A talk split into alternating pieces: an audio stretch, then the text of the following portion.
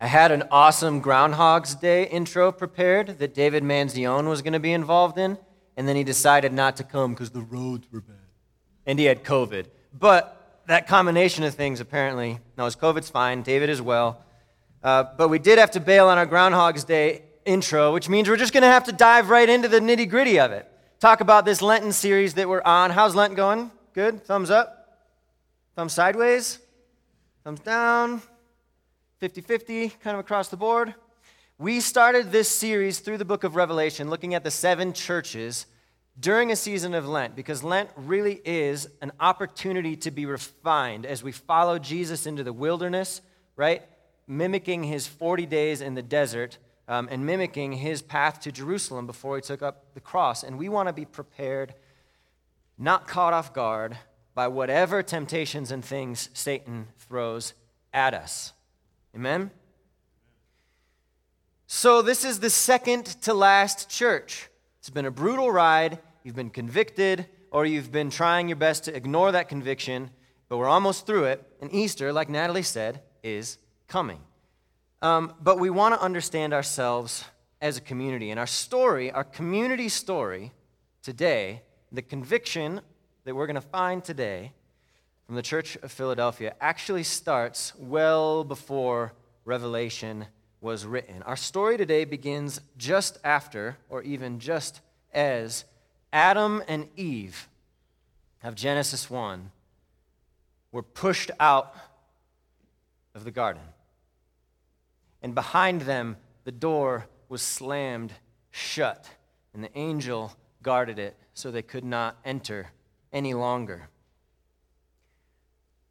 Bonus points Adam and Eve had probably more than this, but two children who we talk about a lot. What are their names? Cain and Abel. Our story begins with a closed door out of the garden, and then it moves on to Cain and Abel. Cain and Abel, Abel was a farmer of the field and of the crop. Cain was a hunter who would get meat, right? Both wanted to bring an offering to the Lord. They bring an offering to the Lord, God accepts Abel's offering and rejects Cain's. Ask God why someday in the future. Cain is livid about this, tricks his brother into going into the field with him, and while they're in the field, crushes him across the skull and slays him dead. A while later, God makes his covenant with a man named Abram whose name would become Abraham shortly thereafter, and his wife Sarai, whose name would become Sarah. They have sons, but it's not so simple because God promises them a son, and yet that son takes a little longer than they're willing to wait. And so they concoct a plan, and Abraham lays with his servant Hagar and has a son named, bonus points, Ishmael. And then shortly thereafter, Sarah herself conceives a boy. And they rejoice and they celebrate and they name him Isaac. And what do you think Sarah thinks of Ishmael and Hagar? Not so much. She wants to kill them. God stops it from happening, but Ishmael and Hagar are sent out more or less with nothing but an angel to protect them. Isaac has some sons. One of them's name is Esau, the other one's name is Jacob. You guys are brilliant. I have to imagine all of you at home are getting all these right too, just snapping them off. Esau and Jacob have a fine relationship, but are also of a different ilk. Or, sorry, Esau and Jacob. And Jacob tricks his brother Esau, right? And takes his birthright from him takes all of his inheritance, and Esau functionally is shut out of the family, or at least out of the blessing that was his due. So much so that in Malachi 1:3, repeated in the book of Hebrews, it is said from the voice of God, I have loved Jacob, but Esau I have hated. We're really into it. This is the beginning of our story today. a closed door and a broken family, brothers separated by murder, brothers separated by adultery, right? And brothers separated by trickery and conniving. We come from a broken family. Open your Bible with me to Revelation chapter 3, verses 7 through 13.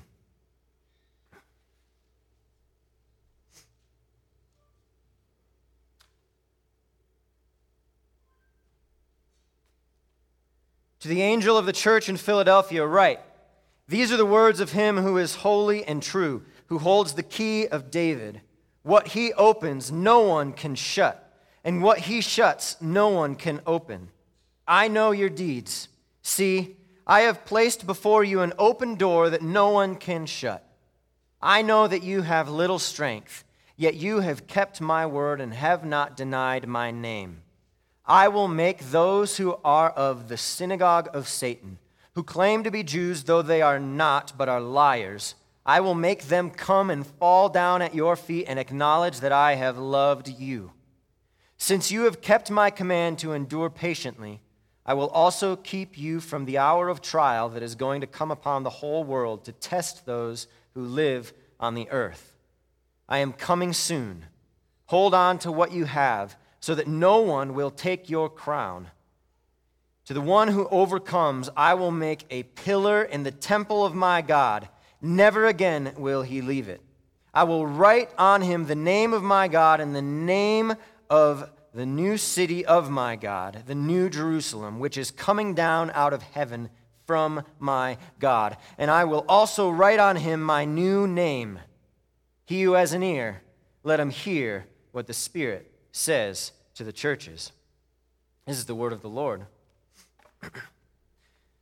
so, the Groundhog's Day joke was going to come because a month ago it was Valentine's Day, and I was preaching the church of Smyrna. And there's two churches here who are not given a direct uh, conviction, right? So the pattern of most of these letters is this is what I have for you, this is what I have against you.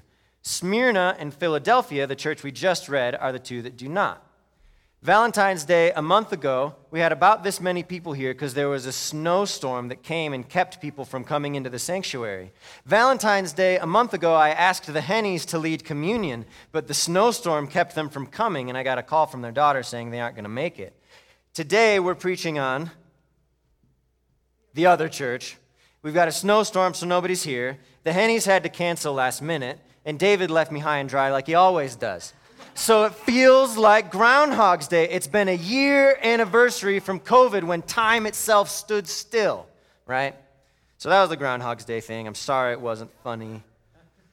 But on Valentine's Day, we talked about Smyrna, and one of the things that stood out was this synagogue of Satan. And we hear about it again here in the letter to Philadelphia. And we talked about persecution in the context of Smyrna being Satan's uh, attempts to get us to love the things of the world more than the Father himself, right? And the synagogue of Satan is those, Jews in particular, right, who have traded, if you will, the truth and the love of God for worldly things and try and do what Satan tries to do with persecution. We get the synagogue of Satan again, another example of the Groundhog's Day effect. And yet, this time, we get a really peculiar punishment for them. Did you catch it when we read? Pull your Bible up. The synagogue of Satan is given a punishment in this passage communicated to the church of Philadelphia. Verse 9, he says, I will make those who are of the synagogue of Satan, who claim to be Jews, though they are not, but are liars, I will make them come and fall down at your feet and acknowledge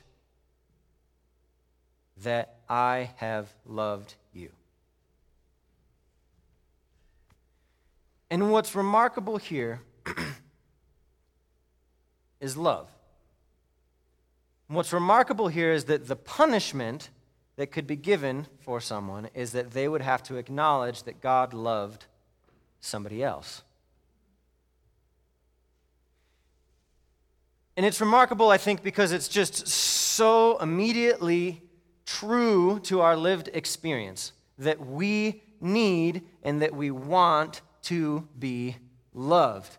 And if I have gone my whole life, right, Esau, Ishmael,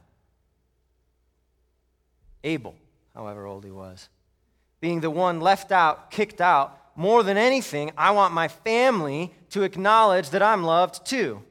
Why was Jacob shown all the partial or all the preference and partiality, right? Why does Isaac get all of the inheritance when I'm sent away with so little?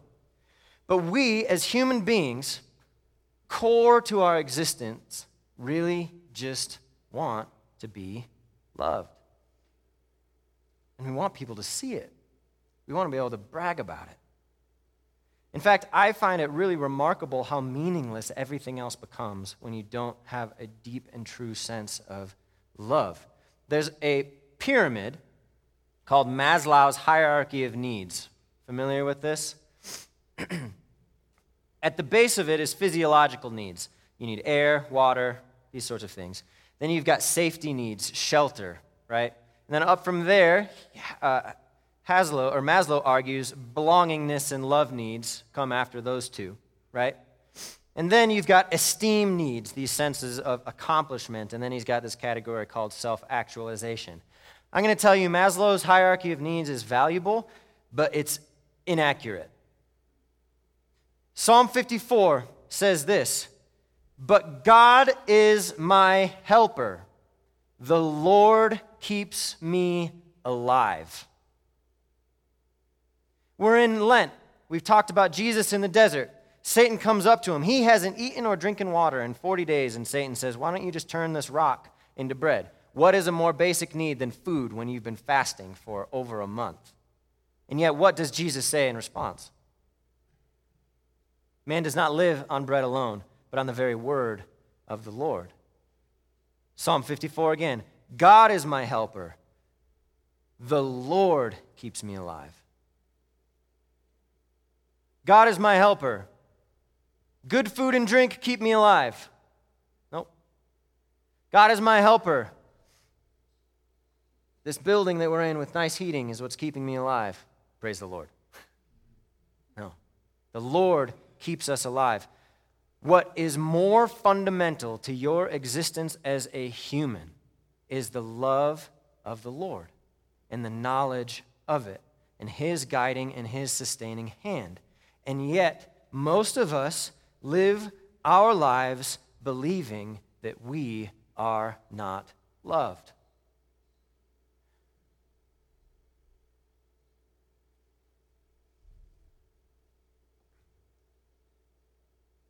Cain and Abel, Ishmael, Isaac, Esau, Jacob.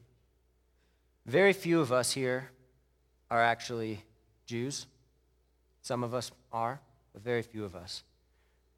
Our ancestry, our heritage, is the son who was not a part of the family. Do you get that? You are the Esau in the story.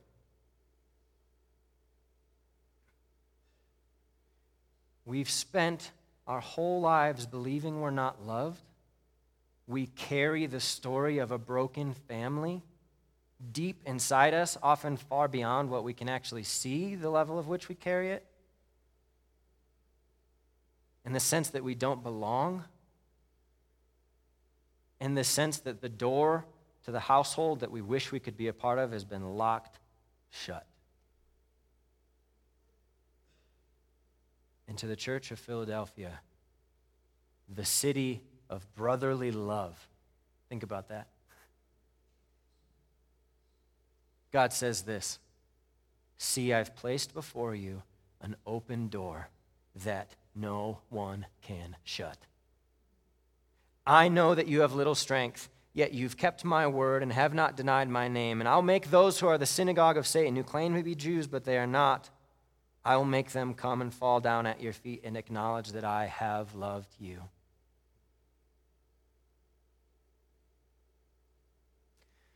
When we don't have our most basic needs, what do we do? we scavenge, right? I hope not many of you have lived there, but I assume some of you have, where you haven't had enough food in your cupboards. So, what do you do? You eat anything you can. If you've ever been to an impoverished nation, right, and shelter is hard to come by, you'll see that their houses are made of garage doors, right? Sticks, hay, whatever you can, right? Everything that the big bad wolf and the three pig story can blow down, right? Doesn't matter. Get something. We scavenge. The purpose of this sermon today is in part to help us recognize for the ways we scavenge for our most fundamental basic need. There's no critique given directly to the church of Philadelphia, but there's one implied. He says, Make sure that you don't. Uh, that they don't take away your crown, right? What he's talking about, and we'll get more into this, is the ways we lose, we manipulate, we scavenge for love. And so put yourself in a position of vulnerability at your home, here in the sanctuary with us. Love in your life, I bet, is missing somehow, or at least you feel it. In one of these three ways. Can we get these up on the slide?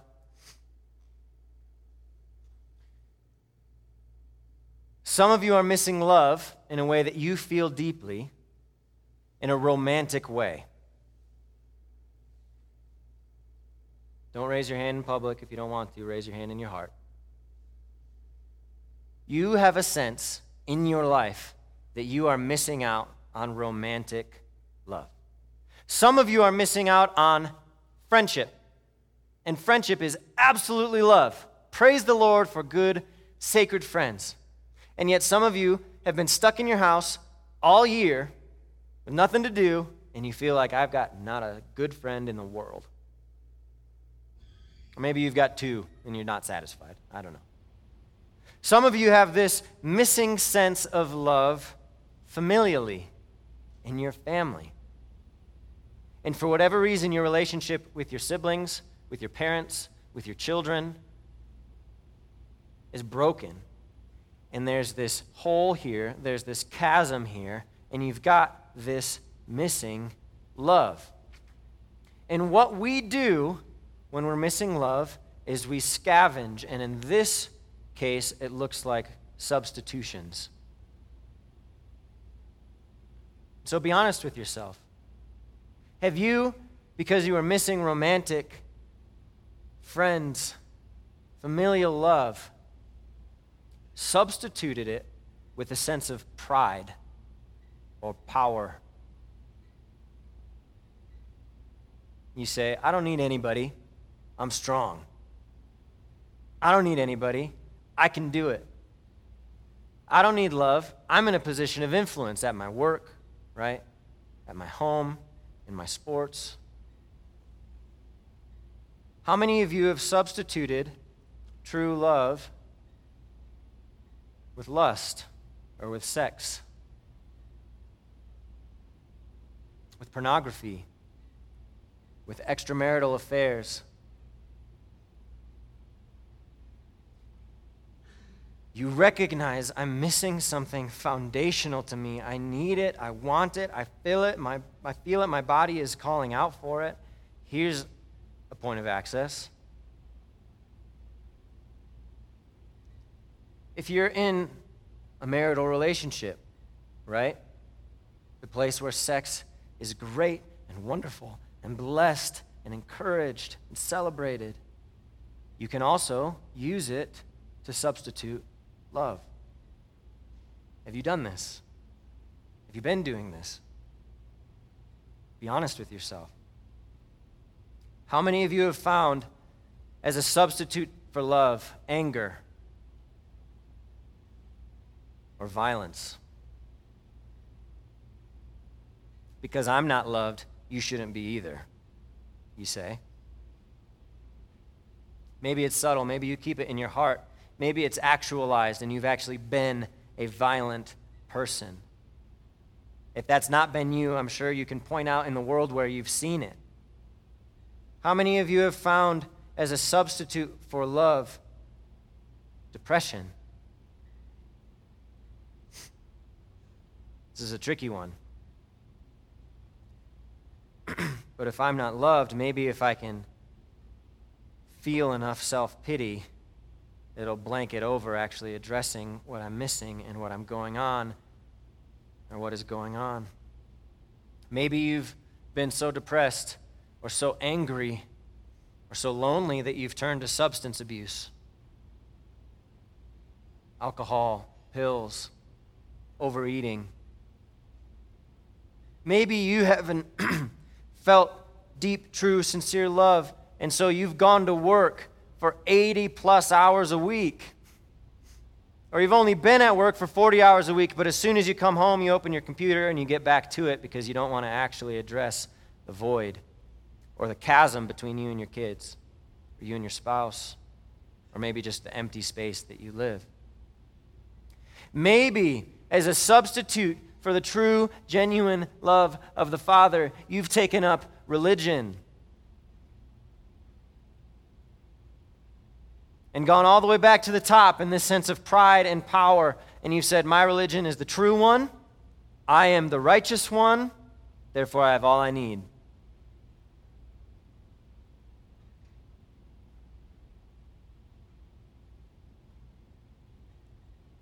Or maybe you have love. Or you think you do, but it's a worldly kind. And because it's not true, because you're afraid you're going to lose it, because you're afraid there's not enough of God's love to go around for you, you actually turn to boasting about your love. Hmm? Maybe your first boast is actually that you don't need it, right? I don't need love, I'm above it. I'm on my own. Or maybe you go to social media, right? And you post pictures of you and your significant other and just how great of a relationship you have all of the time. And you brag about the love that you've been given because you're insecure about losing the love that is there for you. Or maybe you boast about your religiosity again. And yet, you're void of true, genuine knowledge, experienced the love of the Father. Or maybe none of the above is true, and you actually have a phenomenally healthy relationship with the people whom you love. And the love that you experience in the world is true, is sincere, and is genuine, and yet is exclusively human. And I'm sorry, but the human love, as best as we can do it, is frail and it is weak.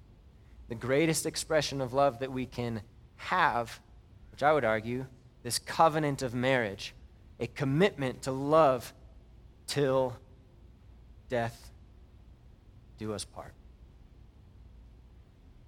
And all of the substitutes for love, even the absolute highest achievement of human love, that is a life committed to creating life and family together is a door slammed shut at death.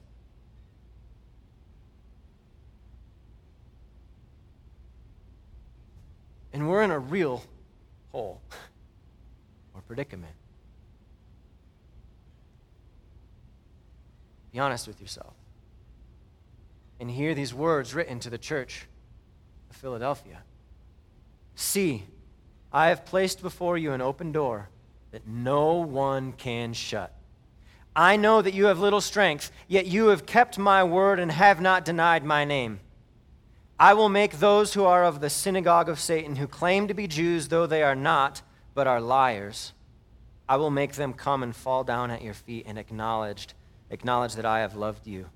Since you have kept my command to endure patiently, I will also keep you from the hour of trial that is going to come on the whole world to test the inhabitants of the earth. I am coming soon. Hold on to what you have so that no one will take your crown. The one who is victorious, I will make a pillar in the temple of my God. Never again will they leave it. I will write on them the name of my God and the name of the city of my God, the new Jerusalem, which is coming down out of heaven from my God, and I will also write on them my new name. And while the world is saying we need to scavenge, there's not enough love to go around, right? And we do scavenge, like the prodigal son on his hands and knees eating pig food for love. God says, I have loved you. And the world will see my love on you as clear as they see the pillars of a temple when they walk up its stairs.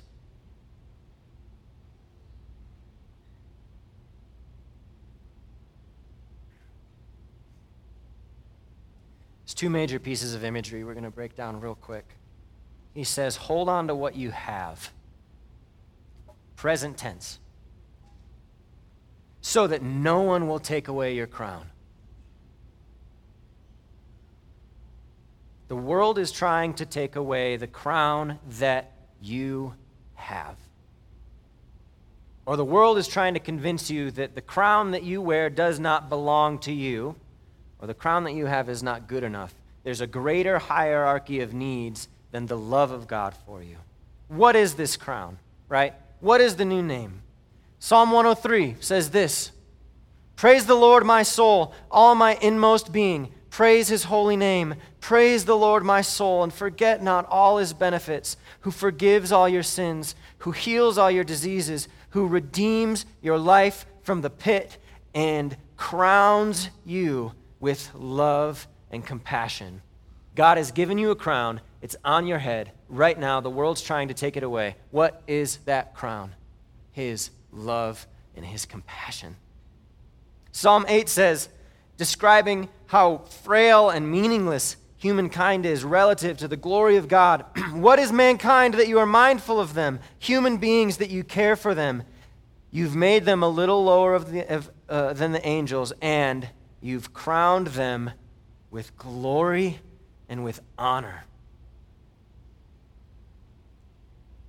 God's given you a crown. The world's trying to take it away.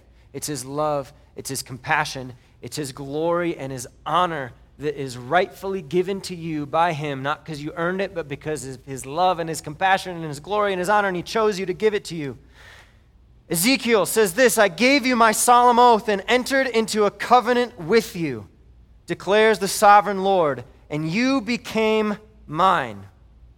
What's that sound like? It sounds like marriage. I adorned you with jewelry. I put bracelets on your arms and a necklace around your neck, and I put a ring on your nose, earrings on your ears, and a beautiful crown on your head.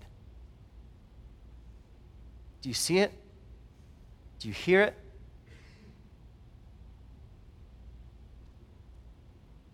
And what's this new name? I mean, sure, we've got all sorts of examples about when a new name is given. Maybe you're um, you know, trying to get a new identity, escape from convicts, right? Maybe it's a pseudonym because you write. But there's two main examples, right? Marriage and adoption.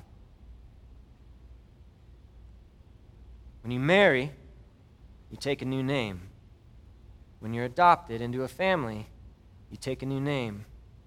And God is giving you a crown and has given you a crown that says, This is my love, this is my compassion, this is robes of white, of glory, and of honor, cleansed from everything that would ever need to be cleansed of. A sign of my covenant that you are mine, that you are mine, that you are mine, and I'm going to give you a new name to marry you, to adopt you into the family, to do whatever you need, because this door to my household is wide open. And no one can shut it.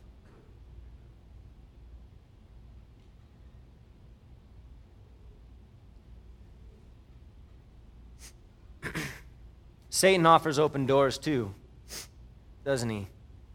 Lots of them. His road's big and wide. There's nice signs everywhere and inviting open doors. I know some of you are thinking it because Tracy Hiltz did such a phenomenal job with her Frozen reference last summer. Right, do the next right thing. We got to do this one. Love is an open door. Right? That's what we're talking about. Be real. Remember who sings that song? Where are my frozen heads? Who sings that song? Anna and Hans.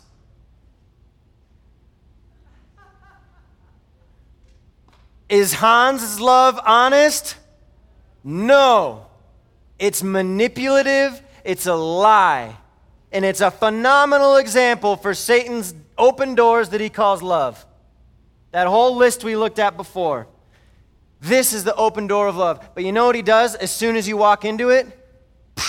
Slams it shut. And what's that room become for all of us who've been living Groundhog's Day for the last year? It becomes a prison. God's door is open. Who's going to shut it? Not a soul. There's no trap there, there's no prison there. If you want to leave God's love, by all means. The synagogue of Satan is that community which tries to get you to love the things of the world more than the Lord. In this case, they've abandoned the crown of God's love for the feelings of worldly righteousness, right? These are the people who called themselves Jews, but they are not. These are the people who call themselves Christians, but they are not. And they've abandoned the authority and the knowledge of God's love, translating it to these worldly benefits, thusly sacrificing God's love in favor of something else. And you say, well, that's rude of God. Well, what would you have him do? slam the door shut, and lock them in as prisoners? And yet, God, in His mysterious wisdom, had a plan to give it to the Esau's and to the Gentiles, to the Cains, to the Ishmaels, so that when we are established as pillars in God's temple, those who've abandoned it will come and they'll see that God has loved us and just how remarkable and how beautiful it is. And hopefully, they will accept that open door of mercy again. Romans 11 says, as far as the gospel is concerned, they, the Jews in this case who have rejected Christ, are enemies for your sake. But as far as election is concerned, they are loved on account of the patriarchs, for God's gifts and his call are irrevocable just as you who were at one time disobedient to God have now received mercy as a result of their disobedience, so they too have now become disobedient in order that they too may now receive mercy as a result of God's mercy to you. And at least in the letter to Philadelphia, God's love is God's love is God's love is God's love. And God's punishment and God's judgment is God's love because it was his open door that he let people walk out of so that they would have the opportunity to come back into it again. Praise the Lord Almighty. And if you are willing today to step through that door a little deeper into God's house, you're going to find some remarkable things that this crown that you're wearing and this knowledge of His glory gives you. If you will, the many doors that are a part of the many rooms of God's house that are all open to you. If you know God's love for you, how deeply God loves you, you will be able to love other people in a way you never knew possible. Get our list up here so we don't forget. If you know love, think hierarchy of needs. I know I'm good at my most basic foundational level. I've got all the food that I could ever need in the world. Anybody who comes to my door, throw them a feast.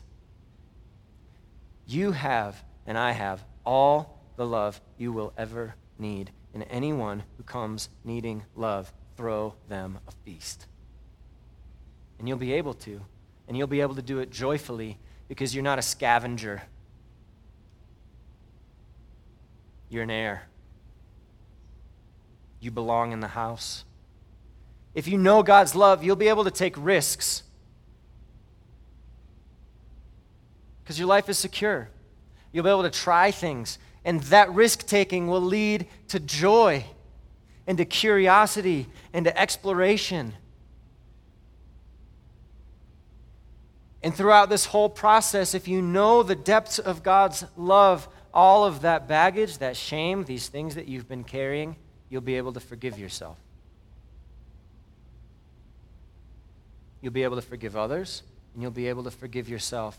And anytime you get the sense of conviction from the Lord, anytime the Lord says, This is my discipline for you, because my foundation is the love of God, I know without a shadow of a doubt that that conviction, that that discipline is the love of the Lord. And you can be transformed, and you can be healed, and you can have this new life sprout into many new experiences, and maybe even as you share the love of God into new life towards others, and this pattern of repentance, confession, forgiveness, joy, curiosity, and loving of one another is the door opens revival in your life and in our community. Because now we're not closing doors and isolating ourselves because that's what we experienced when we were living like Esau and Cain and Ishmael. But we know the love and the open door of the Father, and these doors open, and the lost who've been looking for their most basic foundational needs for longer than they can mem- remember come flooding in to find it. And love open the door, opens the door to your salvation, to your joy, to your curiosity, and to revival, to the restoration of Cain and Abel together so that they can share a table with each other, to Isaac and Ishmael, Hagar and Sarah together sharing a table, to Jacob and Esau together sharing a table, to Jew, to Gentile, to brother, to sister, all into the open arms of the one Father who loves us. There's no more boasting in love because there's no fear of losing love. There's no more scavenging for love because we have Christ. We have the love of the Father. And the world's going to come and see it. But first, let's receive it in our own selves. And may the punishment that the sinful, sinful world that we live in has to endure and experience is to acknowledge, oh, wow, God does love them. Can I have that? And I'm going to invite the band up. We're going to sing a song together. It's been one of the more meaningful songs in my life. I actually, at my last sermon that I gave at the previous church I was at was just walking through the most significant things that God has ever taught me. And I played this song for them in the middle of the sermon. Just last week, I had a person who's here tell me that this song was the catalyst for his life's transformation. If you're at home, again, try not to be distracted. Try and linger here and assess these gaps of love and let the Lord fill them with his deep and abiding and profound love for you as we sing together and as we pray.